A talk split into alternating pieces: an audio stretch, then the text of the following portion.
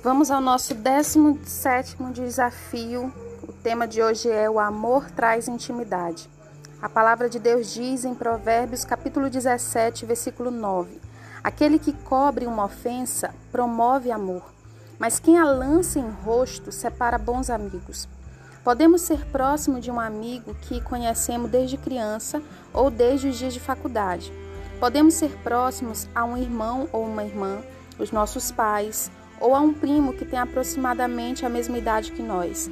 Mas nada se compara à proximidade que existe entre um marido e uma esposa. O casamento ele é o relacionamento mais íntimo do ser humano. É por esta razão que nós precisamos muito da intimidade.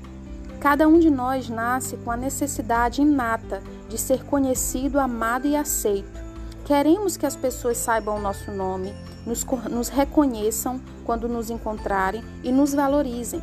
A possibilidade de compartilhar nossa casa com outra pessoa que nos conhece, até nos detalhes mais íntimos, é parte do prazer mais profundo do casamento.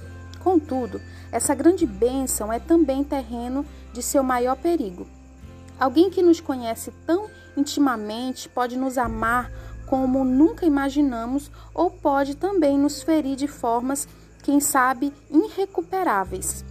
Ela é tanto fogo quanto o temor do casamento.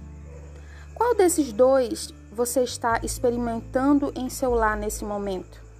Os segredos que o seu cônjuge sabe sobre você são motivos de vergonha ou é a razão para ficarem mais próximos?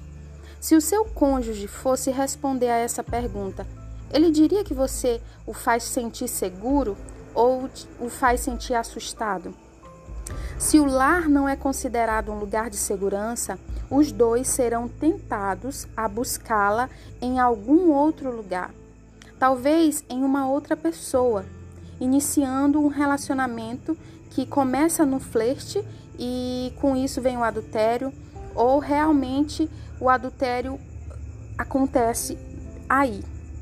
Talvez nós possamos buscar o conforto no trabalho ou em atividades ao ar livre, algo que nos separa parcialmente da intimidade, mas também nos, nos mantém próximo às pessoas que nos respeitam e nos aceitam. O marido ou a esposa não deve se sentir pressionado a ser perfeito para que então receba aprovação.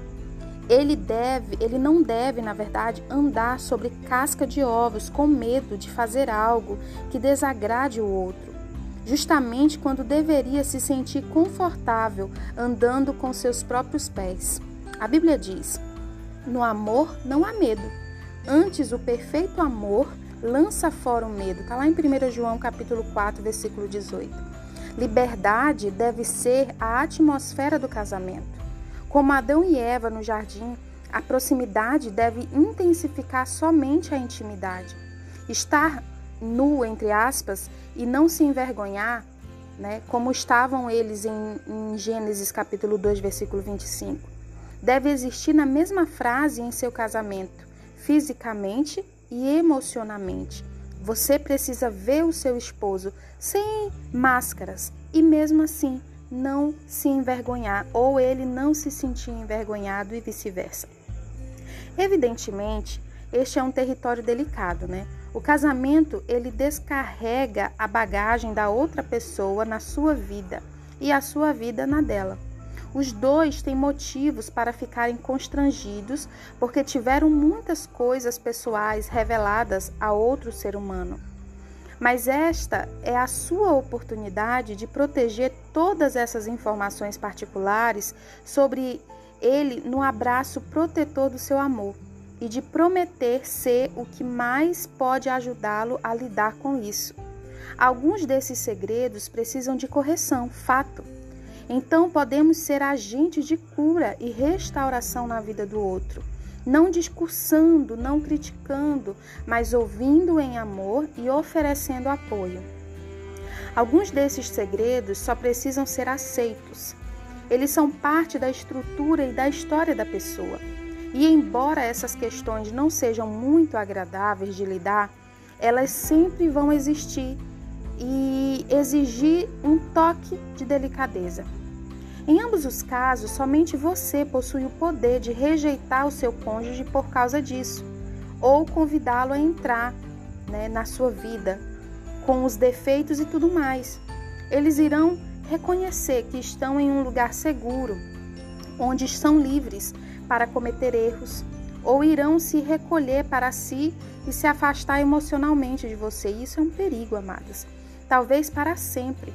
Amá-lo, você amá-lo irá trazer é, o bem do trabalho de uma vida, né? O primeiro adultério que existe é o adultério emocional.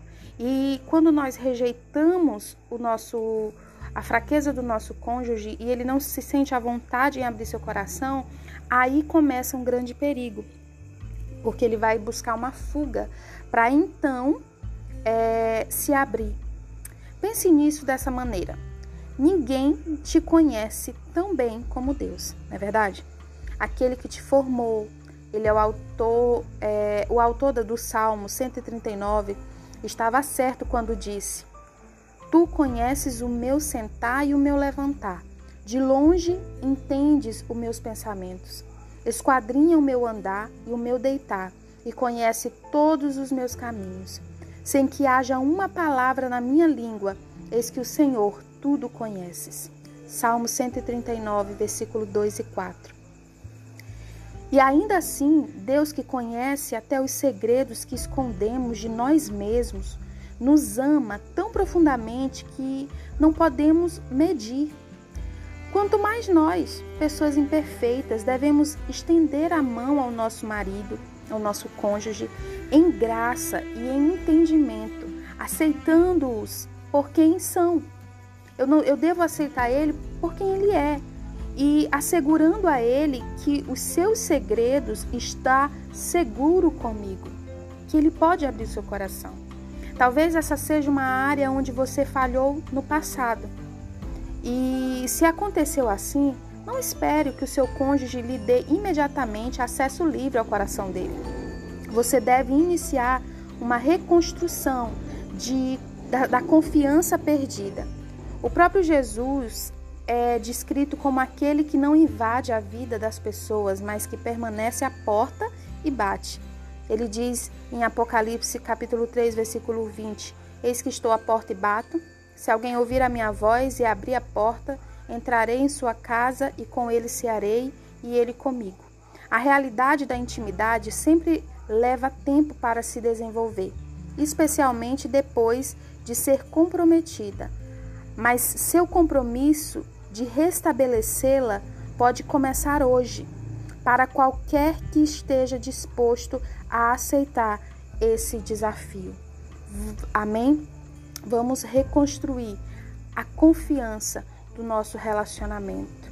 Fique com Deus e até o, o, o áudio de amanhã. Não esqueça do seu desafio. Amém?